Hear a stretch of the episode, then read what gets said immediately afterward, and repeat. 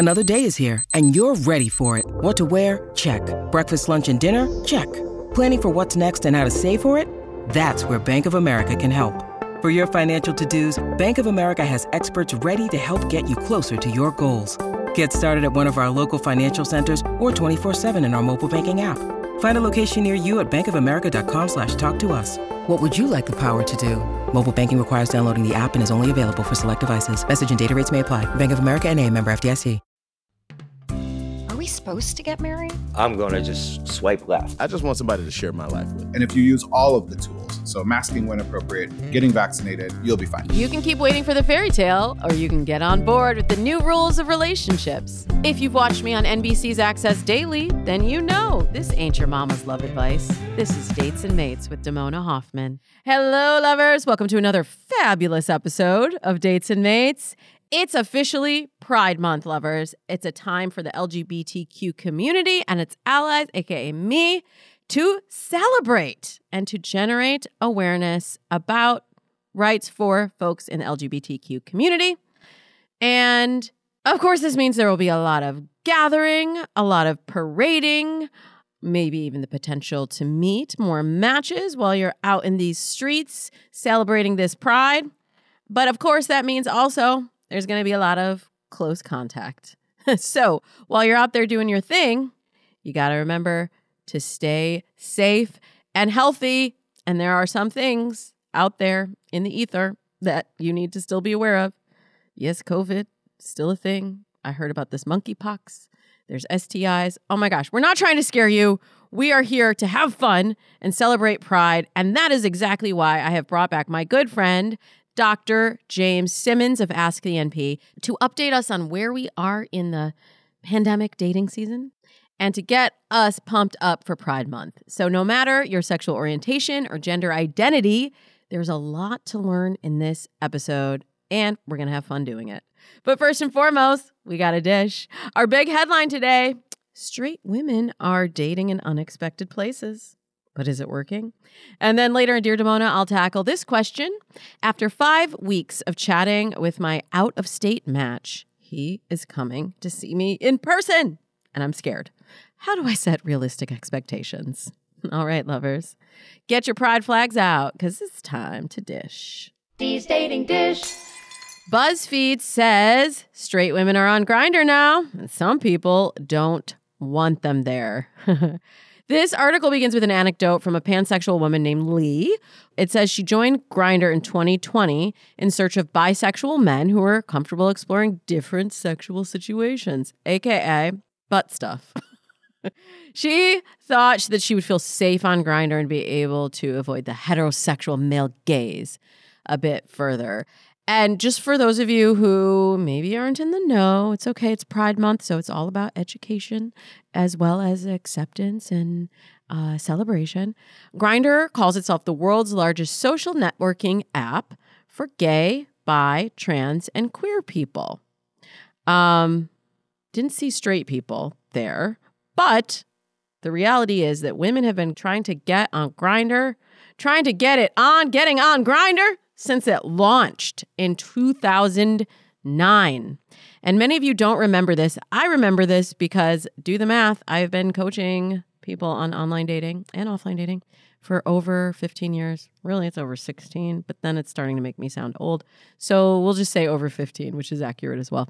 And so I was around when a lot of people were going on Grindr and were like, but hey, what about me? Every time like people of color or queer people get something, then everybody else is like, but what about me? What about all the things that I've had this whole time that now I want because you've created something specifically for this marginalized community? And so people were saying, please give me a straighter, female friendly version of Grindr. And guess what? Grindr obliged. Grindr created a straight version of the app called Blendr in 2011. Did you hear about it? Do you remember it? Probably not. I'm going to get mail from people. Like, DM me at Damona Hoffman if you remember Blendr, because most people do not, because it was a flop. It was an absolute flop and nobody wanted it. so, this is not a new phenomenon, and cisgender women have been allowed on Grindr itself since 2017. But this is an interesting thing that's happening over the last year. Grindr users have been complaining about the influx of cis women seeking hookups with bisexual male partners. Now, I'm not talking about Lee, who's in the article. She's cisgender, but she she says that she's pansexual. So technically, okay, gay, bi, trans, and queer people. So technically, Grindr is for her, but for people who are cis het, they're going on the app and they're like, I'm trying to pick up on bisexual men who maybe aren't comfortable being out as bisexual on, let's call it a traditional dating app, but this is like their safe space. And so there they can find an alternative to traditional masculinity, as the article says. They quoted a psychologist named Jennifer Vencill at the Mayo Clinic who specializes in working with LGBTQ plus clients but the reality is, there are more people identifying as bisexual than ever before. According to this article, 3% of US adults in 2018 identified as bi, compared to just 1% 10 years earlier. I'll actually tell you the numbers on OKCupid in the next segment with Dr. James. And nearly 12% of Gen Z folks say that they're bisexual, compared with only 5% of millennials.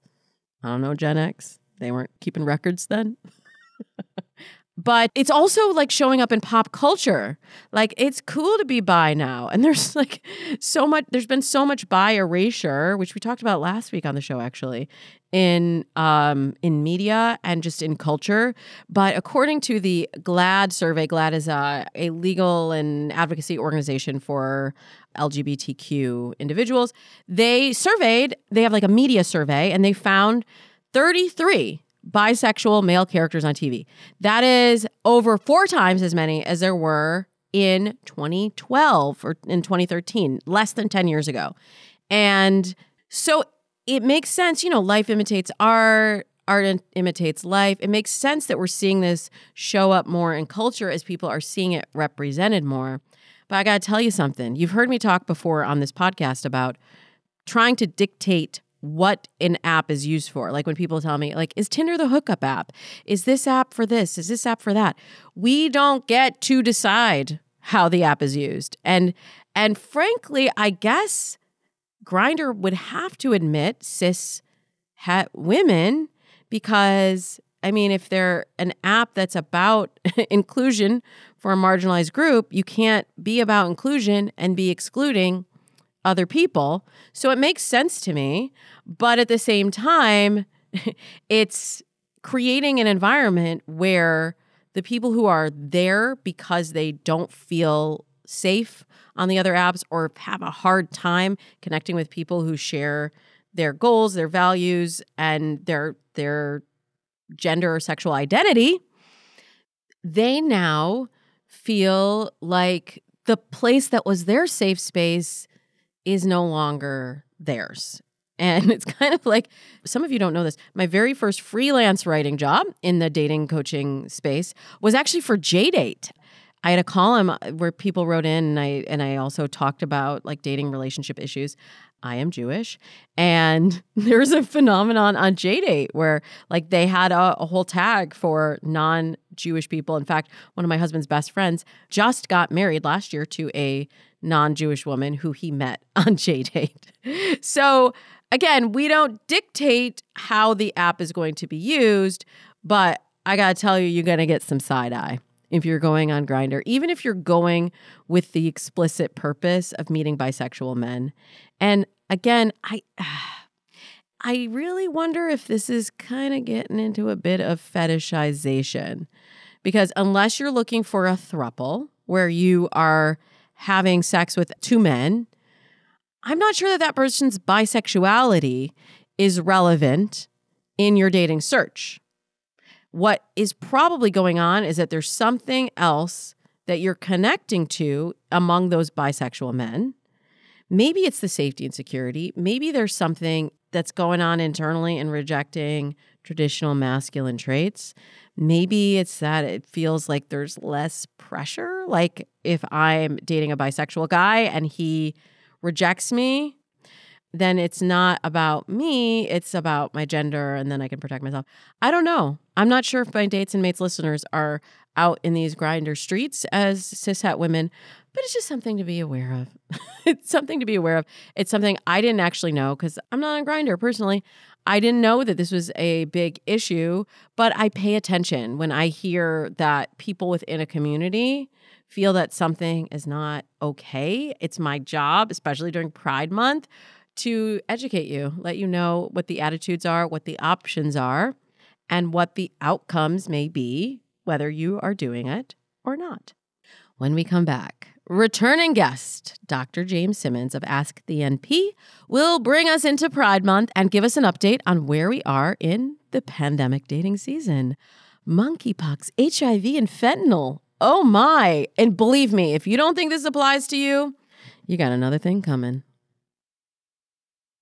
Welcome back. I'm here with my good friend, Dr. James Simmons. He is a board certified acute care nurse practitioner, frontline healthcare provider during the COVID 19 pandemic, and passionate on air medical contributor. You've heard him here on Dates and Mates a few times before, talking about dating in the age of COVID. He's appeared on NBC, Fox, CBS, ABC, KTLA, Loveline, and more. Please give big smooches to my fan favorite guest, Dr. James Simmons. What? Am I really a fan favorite? Stop it. Of course you are. Yeah. Especially like my clients, they're like, when is Dr. James going to be back? Can Dr. James Oh tell me gosh. what is going on? Like, okay, let's just start really, really briefly because we can't Uh huh. we can't ignore the COVID in the room. it's literally in Oh, the room. Dr. James. It right as much as we want to, as much as we want to ignore it. I know. And everyone's asking me, like, wait, I thought it was okay to go back to IRL dating. I'm seeing from the OKCupid stats that people are ready to go back IRL dating. But I mean, from what you're seeing, is it still a big risk?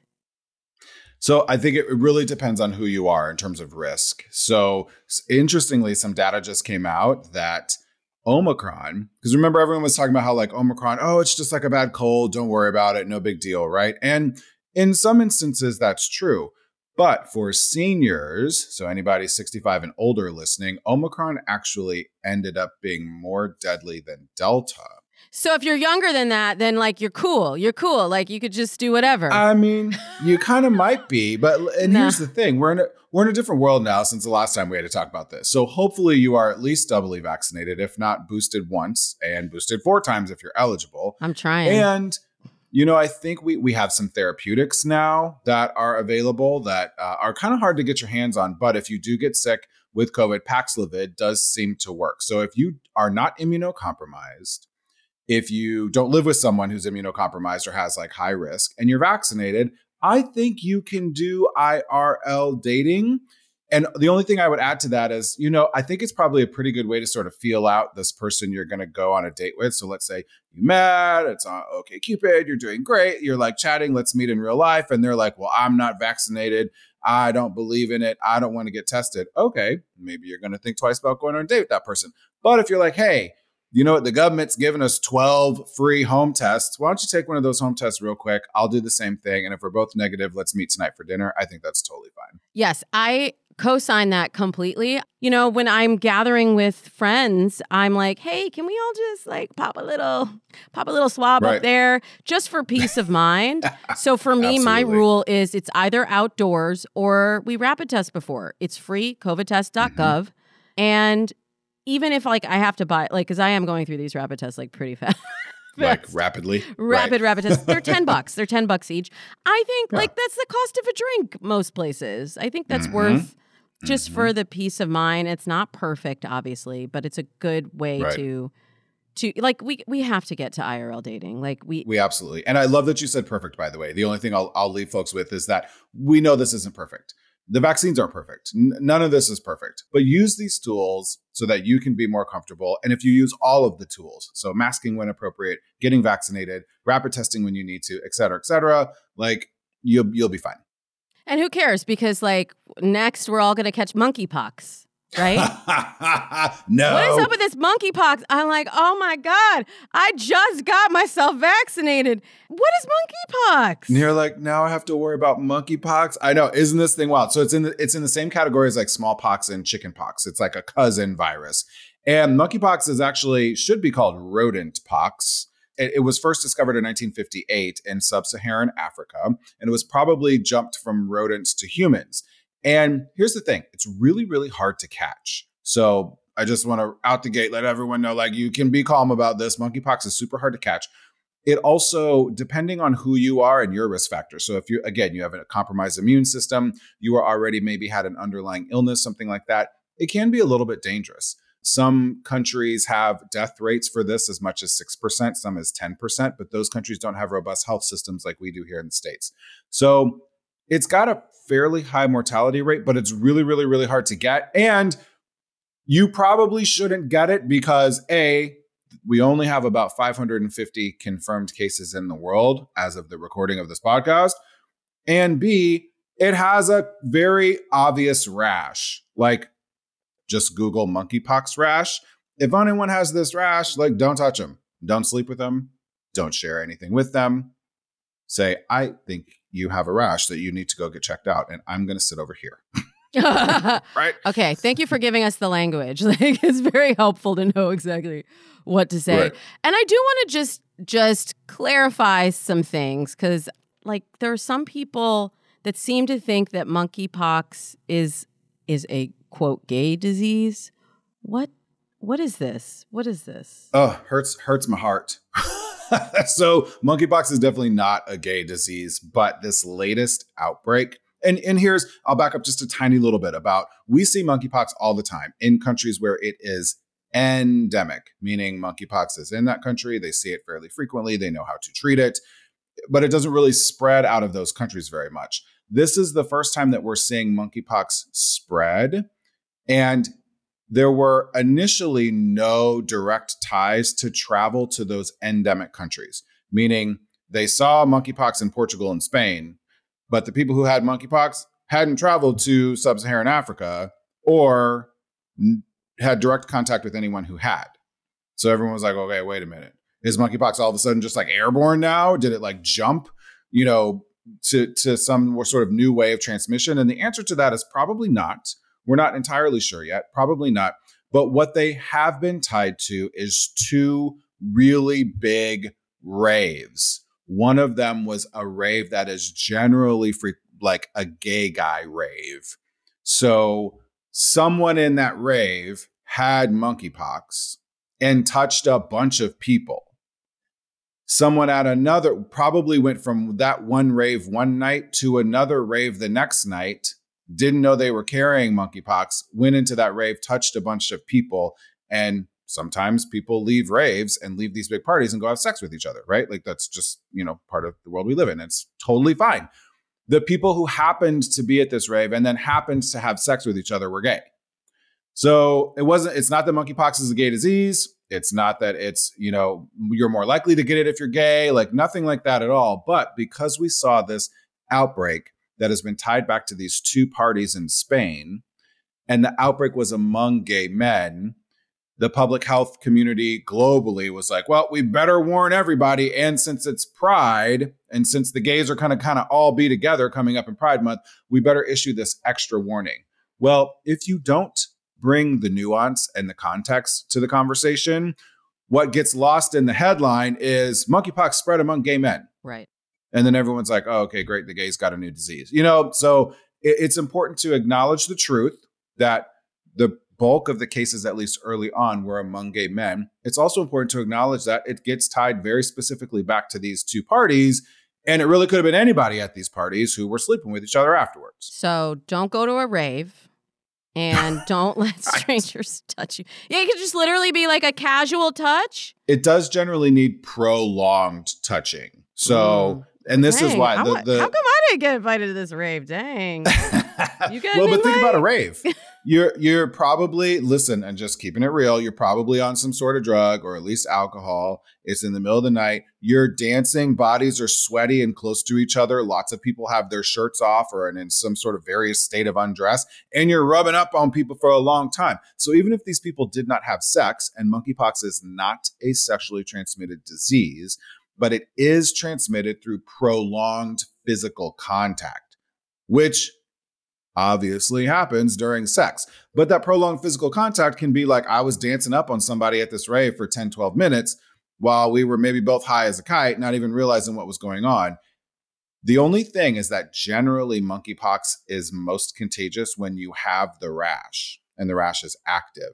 So somebody probably went up into one of these parties, had a funky little rash, didn't really realize what it was, and just decide to get it checked out, and instead went to the party. So my message to everybody is: listen, if you got a rash, stay your ass home.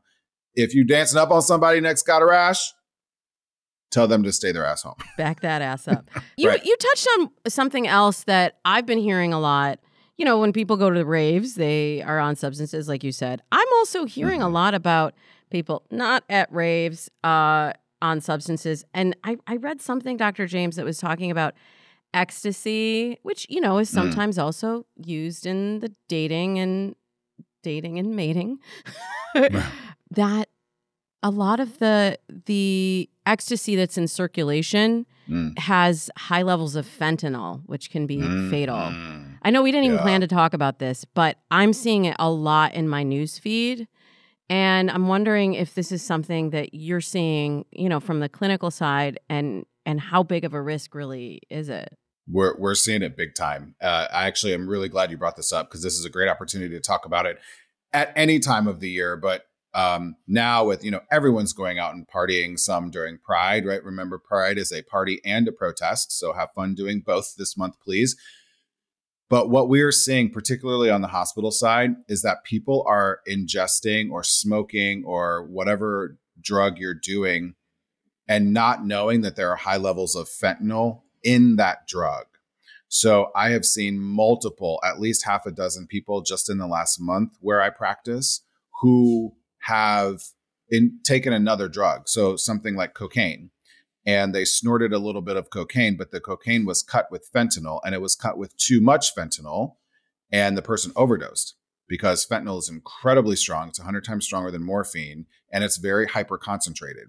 So it's not necessarily that fentanyl as an opioid is so much more dangerous than other opioids. It's just so much stronger and more concentrated. And the problem is the people who are using the fentanyl and cutting it in other drugs don't know what they're doing. You also don't know where along that drug supply chain the fentanyl is being added. So what a lot of people, you know, have happened, and luckily, you know, the the people that I've had, um, all of them have survived their overdose, though some of them barely. That you know, they said, well, I just my friend and I have been getting cocaine from the same person the whole time. One of them was even weed. My friend and I have been getting weed from the Oh, same person for years. Well, that person may not have known that it was cut. I mean, where it's cut, when it's cut with fentanyl, it's way down the pipeline in terms of these illicit drug pipelines. And they're doing this on purpose to make the drug more addictive so that you come back and buy more of it because fentanyl is highly addictive. So I'm telling everybody look, A, I don't endorse illicit drugs at all. Like, please don't do them. But from a harm reduction standpoint, understanding that people are going to do these things, uh, you really got to step your game up with this. You really have to be like, listen, friend, I think you know we're going to a party this weekend. I might have a little cocaine. I might do a little bit, uh, uh, have a little Molly or whatever. Let them know that there are tons of places that give out Narcan, which is the thing that will reverse fentanyl. So if you overdose on fentanyl, the person can literally just smell Narcan and it, it will reverse it for them. There's lots of different ways that you can kind of protect yourself from this, but we are really seeing it big and bad on the streets. So my, you know, advice right now is if you can avoid those drugs, please do. Oh my gosh. What are the signs that you're overdosing? A lot of times that overdose just comes with with like you stop breathing and your heart stops. I mean, it can be that quick. So those are obviously the really big and bad signs. Whoever you're with, if you see someone overdosing, you you see them start to yes, illicit drugs are supposed to sort of alter your mind and alter your thinking, right? But if you see someone who is uh, vomiting. They're not able to control that at all. They're, uh, you know, really not able to talk at all. Um, they're grabbing their chest. They are completely out of it. They won't move or they won't stir, even though you're shaking them pretty vigorously. Things like that are very clear signs of overdose. Call 911 right away. And I tell people this on purpose. When you call 911 and say, I think my friend might have overdosed, you get an ambulance that has all the tools and resources to you in, you know, sometimes as little as five minutes, but usually less than 10 minutes. And the people in those ambulance are equipped to bring you back to life. They have the Narcan, they understand all these protocols. Everything we can do in a hospital is in an ambulance, and it's not punitive. So if you call the, the ambulance and say, I think my friend just overdosed on God, I don't know what, but please come help, they're not also going to bring with them the police and lock you guys up for doing the drugs right then and there. Like all of these people that I take care of in the hospital who have overdosed, it's not like when they're done with the drug, we're like, okay, you're better now. You lived. Thanks. Now I'm going to pass you off to the police. Like that's not how it works. It's not punitive. We're here to save your life. So if you if you have any question at all about it whatsoever, Pride Party or not, call 911. Thank you for mentioning that. Yeah. Okay. You, you mentioned Pride Month a couple of times. And it's interesting because OK Cupid, we've added some some questions about LGBTQ plus issues. Mm-hmm. And we're really seeing a big trend among users that that the majority of them think it is important that their match cares about the LGBTQ plus community. 97% of daters on OKCupid care about LGBTQ plus issues, and 7 in 10 said it's important wow. their match does. So, you know, we ask questions like, do you advocate for LGBTQ plus rights? Is it is it okay to silently support the transgender movement? Mm. Do you think LGBTQ plus rights are at risk? Given the current Supreme mm. Court, what does pride mean to you? And so I'm happy to see that attitudes are shifting. Big time. Yeah. I'm also a little bit of a skeptic sometimes because I saw this as well, like in the data when, like, years, many, many years ago, when people were asked, like, about racial bias. and they're like, mm. no, of course, I'm not racially biased. I would never date anyone who's racially biased. And then they themselves mm-hmm. were racially mm-hmm. biased in their choices. Do you feel like there has been a, a an attitude shift around supporting LGBTQ plus rights? Boy, I will. You know, I think when we talk about this in sort of the longer term, absolutely, there's there's been a huge shift. So I think about how people received me coming out in the '90s in the Midwest versus now you know i was i recently lost my father and so i was going back and forth from la to nebraska a lot like every other week and not now there might have been still some Trump flags flying, and there might have been some very, very hard right pol- political things going on. Nebraska is an extremely red state, but not one person batted an eye in the grocery store, in the hospital, at the funeral home, at any of these places when I talked about my husband. Mm. Like not one person batted an eye. And so even if people feel some kind of way about LGBTQ plus folks uh, they certainly are not saying it out loud. I think there's certainly, we have sort of passed the threshold of being like, look, you, even in places like Nebraska, we're, we're not doing this anymore. Now, unfortunately, what comes with that is that, you know, we are still trending towards the highest rate of Black trans women being murdered this year. And we, you know, we thought we saw the record in 2020 and then we thought we saw it in 2021 and we're trending the wrong direction in 2022. So while we generally talk about the LGBTQ plus community as a whole, I do think it is really important when we have these conversations to sort of separate folks out. So like I am a I am a biracial, uh, I sort of identify as pan lately. Um, just being totally honest, like biracial, pansexual, but like sort of cis presenting guy, like cis guy who has money and privilege and an education, right? And I live in LA. Like there's a massive amount of privilege that comes with that. And so my experience being a part of the community is categorically different than so many other people. So while I'll say we've come a really long way, particularly I think for cisgender gay men and lesbians, uh, we still have a really long way to go when it comes to the people fully understanding and accepting what it means to be trans and what the trans experience is like and elevating trans voices and getting to a place where people understand that you know gender is not a binary and that's scientifically proven and you know that that trans experiences are real, true, actual lived experiences. So while we like to talk about everybody again in the LGBTQIA plus community, every single one of those letters has a different lived experience, and we definitely still have some work to do with some folks. Thank you for saying that. We're still talking about Pride Month, and you know, you you brought up you brought up that you now identify as pansexual. This is actually a trend that we're seeing also mm. at OKCupid.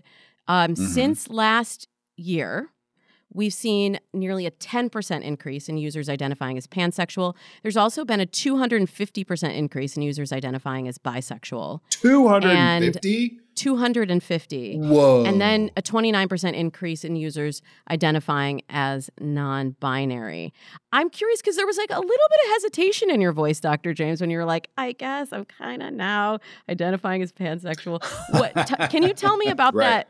That evolution sure. for you personally, what it means to you, and how other people might be able to come to a definition of their sexuality that is more accurate for them maybe at this time. Sure sure absolutely. You know i, I think semantics matter and, and words matter. So just so, so people understand pansexual is sort of um, a, an attractiveness sexual attractiveness to kind of anyone but not necessarily in the same degree. So, you know, I always like to joke that let's say you put, I don't know, Idris Elba and Priyanka Chopra in front of me. Like, I'm always gonna pick Idris Elba, but it doesn't mean that I don't think Priyanka Chopra is also really attractive, right? Like, I might actually be sexually attracted to her. I as well have found that once I sort of shed myself of all of these societal norms that you know I'm taught to prescribe to, that I, I I'm attracted to lots of trans people and have been my entire life. And so there's rather than by sort of being like, well, I am I am attracted to cisgender men and cisgender women. Pan includes our trans brothers and sisters. And so, you know, I think for the longest time, it was just the word gay, right? That was just super easy. Like gay was just all encompassing. Well, yeah, I mean, I am partnered to a cisgender man. That's my boo. We're monogamous, but also i'm just realizing that the appreciation and a particular sexual attraction that i've had to all different types of people really sort of qualifies me as pan rather than just gay if that makes sense it makes total sense and not only is it pride month there's actually a very important day coming up later this month that you made me aware of so talk yeah. to me about what's happening on june 27th it is National HIV Testing Day on Monday, June 27th this year. I'm super excited about this because I am a clinical ambassador for the CDC's Let's Stop HIV Together campaign, which is an initiative to get the word out about preventing HIV in general. And so, understanding your HIV status has to start with testing, right? Just like everything about HIV in terms of health and how it impacts your life has to start with testing. So, National HIV Testing Day is a big national push to be like, hey, everybody, I don't care who you're sleeping with, I don't care what your sexual orientation, gender identity, or relationship status is.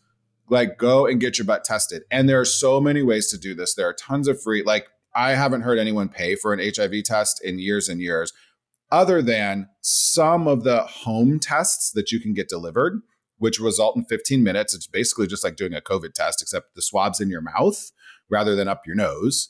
Some of those cost, but you can get those kits delivered to your home for free. They are so fantastic. You can literally just Google like free at home HIV test kit. And lots of them will pop up or free HIV testing near me. Either way, the whole thing is to just bring awareness to you know testing for hiv as well as understanding that you know a lot of people don't know this but we have medications right now that, when taken as prescribed, are 95 to 99% effective at preventing HIV through sexual contact. And that is for everyone. And so there are so many of my, particularly cisgender, like straight friends who are dating or single, and they're like, wait, I can just take a pill and prevent HIV? Yep. Or a shot every other month. Like either way, either one that works for you. So that's there. It's a and resource. Also, like use condoms. Use condoms. So June 27th coming up. Before then, after then, on that day, whatever. Please get your HIV test because listen, if you're HIV negative, you can prevent getting HIV through lots of means.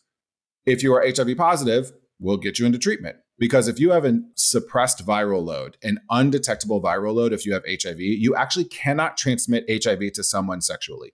So if you're HIV positive and you're like, well, I still want to be out here in these streets or just have a really healthy sexual relationship with yourself or with multiple partners or with one partner, it doesn't matter. If we get on your meds, if you just take your meds and your viral load is undetectable, you can't transmit it. And then if the person you're having sex with happens to be HIV negative and then they're on PrEP, like ain't no HIV happening anywhere. right. And then mm-hmm. you just go about your lives. So it really can be that simple for a lot of people who have access to these medications. And so this is why I just love June 27th and National HIV Testing Day and being a part of the CDC's Let's Stop HIV Together campaigns because we get to talk about all of this and educate so many folks who have been scared of HIV for so long and now really don't need to be. You're the greatest. Thank you, Damona. Thank you so much for joining me, Dr. James. Be sure to follow Dr. James on Instagram at Ask the NP for Ask the Nurse Practitioner and at Ask the NP underscore on TikTok.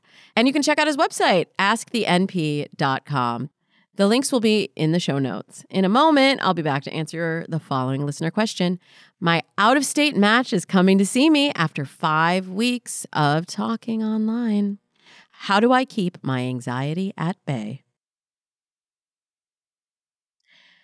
You know, I've always got you covered with your dating dilemmas. I love receiving Instagram DMs from you. I love receiving your voice memos. It's been a few weeks, friends. I'd love to hear your voice. You can send me a voice memo on Instagram.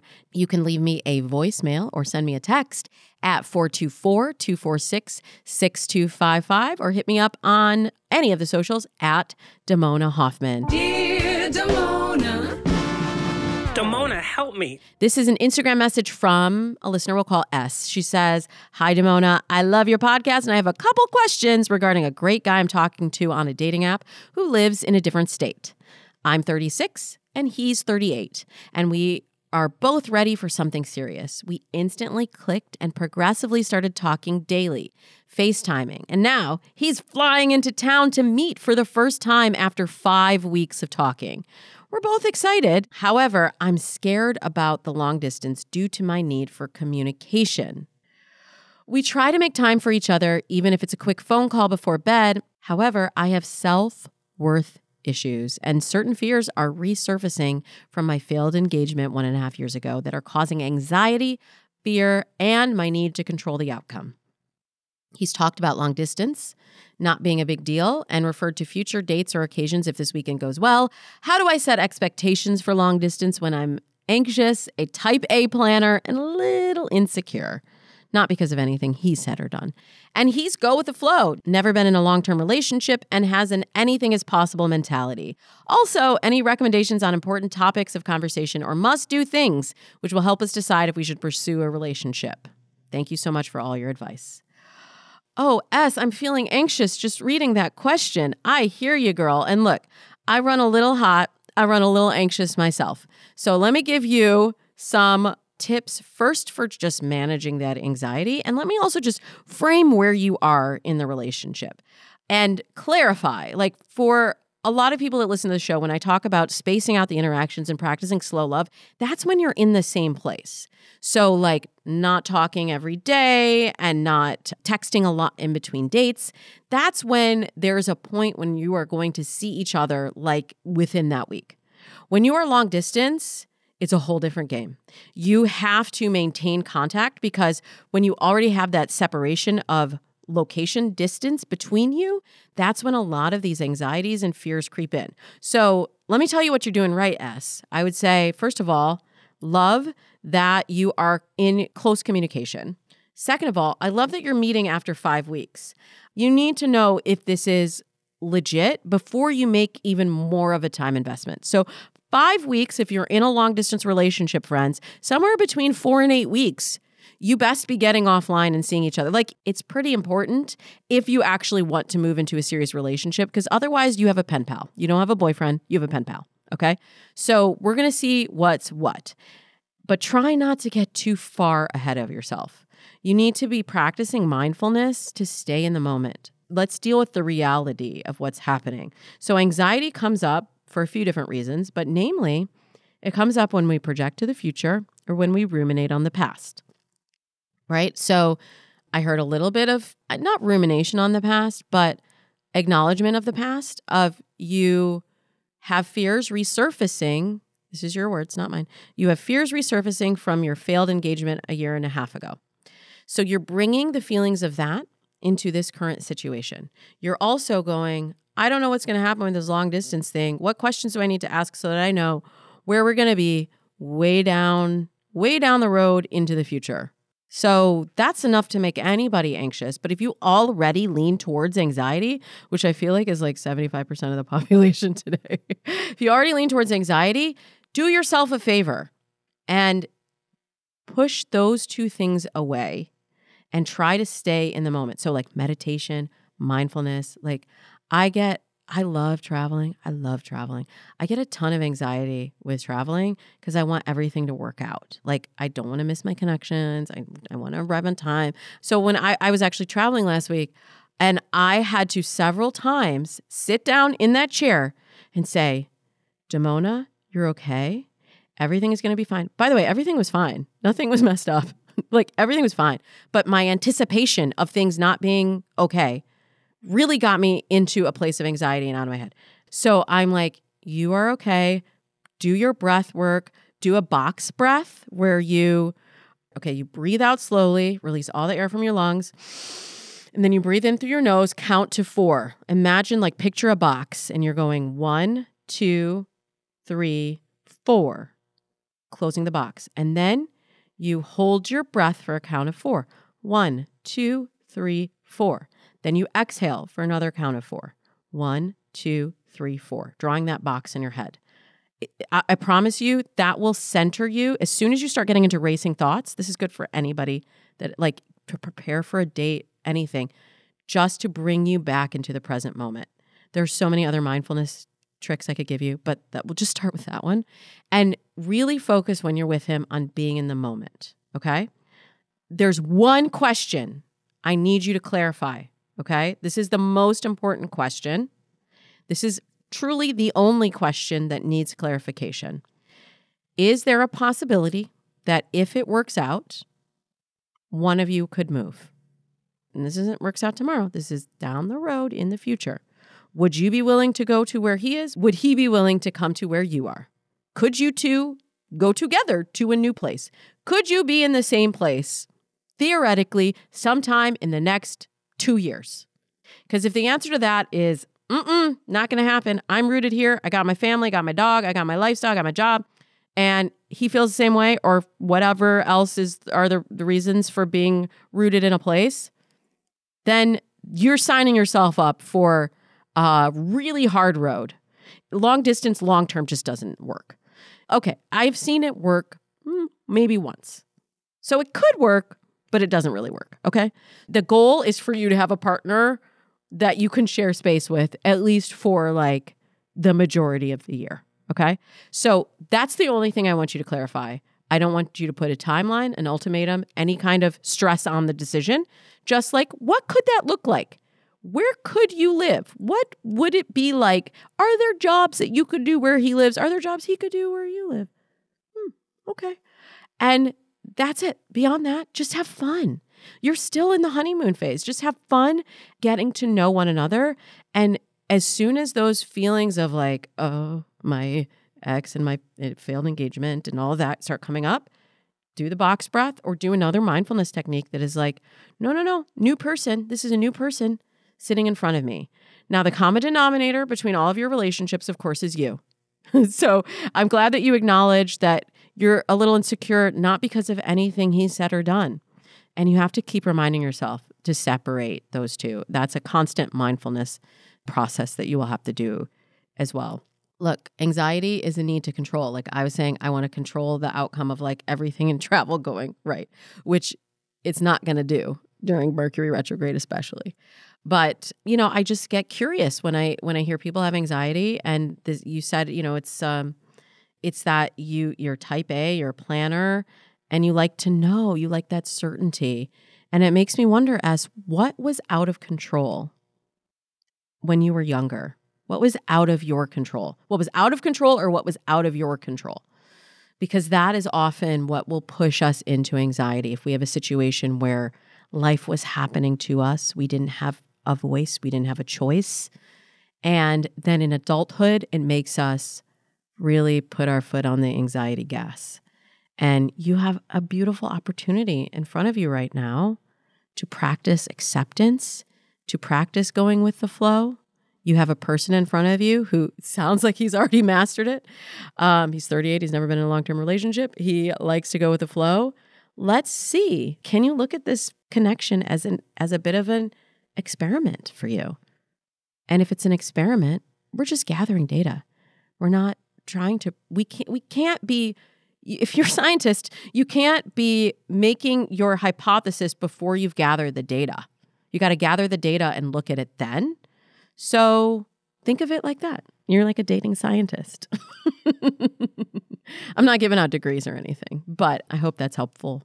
Try the box breath, try to stay in the moment, and just try to have fun and enjoy your time together. It's a it's a beautiful treat and I appreciate you listening to the show and writing into me about this very very relatable question. I hope you enjoyed episode 414 of Dates and Mates. I'd love for you to tell a friend about the show. Maybe you know somebody who needs this information about health and wellness or somebody who is embarking on a long distance relationship.